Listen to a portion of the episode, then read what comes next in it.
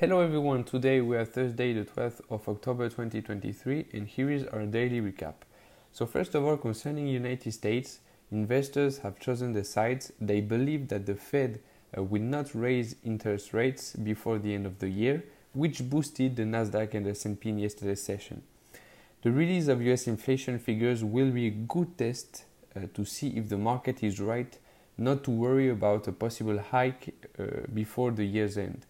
So inflation is expected to be lower. In, if, if that's the case, the stock market should be positive. However, if inflation is higher than expected, it will be interesting to see how investors react to this news. And um, after all, selling off is not the only possible solution in the event of a higher than expected inflation. Now, secondly, concerning Europe, in the UK, we have the economic growth of 0.2% in the second quarter uh, in the third quarter, sorry, in France, we the CAC closed in the red, partly due, due to LVMH, uh, which lost 6.5% following the results of the third quarter. Um, so they were not bad, but they were not. Uh, so the, the, they were disappointing the investors, knowing that the, the growth is slowing down. Finally, in Denmark, the first half GDP increased by 1.7%, driven in part by Novo Nordisk, which has shown significant progress since the beginning of the year. And why I'm telling you this is because Novo Nordisk published good news regarding medicines for treating um, kidney disease. So, uh, so yeah, it supports a lot of the Denmark's uh, growth. And finally, in Asia, we have uh, we have the Chinese government fund increases its stakes in uh, the country's five largest bank to stimulate the, the economy. Now, concerning microeconomics, uh, Publicis raises its target after better than expected third quarter. EasyJet orders 157 aircraft from Airbus.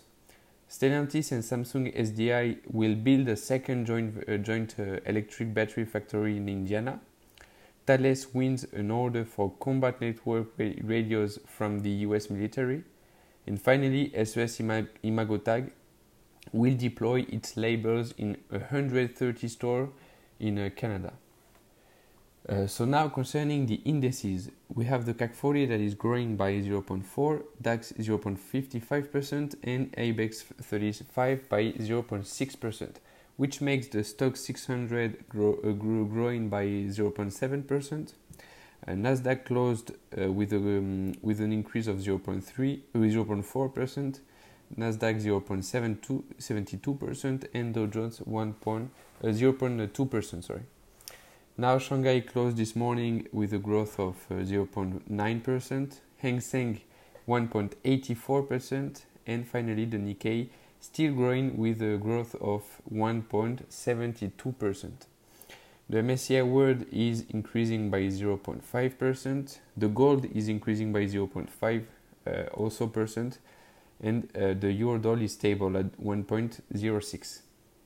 Finally, the Brent is uh, increasing by 1.6. Uh, now the bar is worth um, 87.18 dollars and the 10 years in the US is, is the decreasing by 0.9%, and finally the VIX is also decreasing by 0.9%.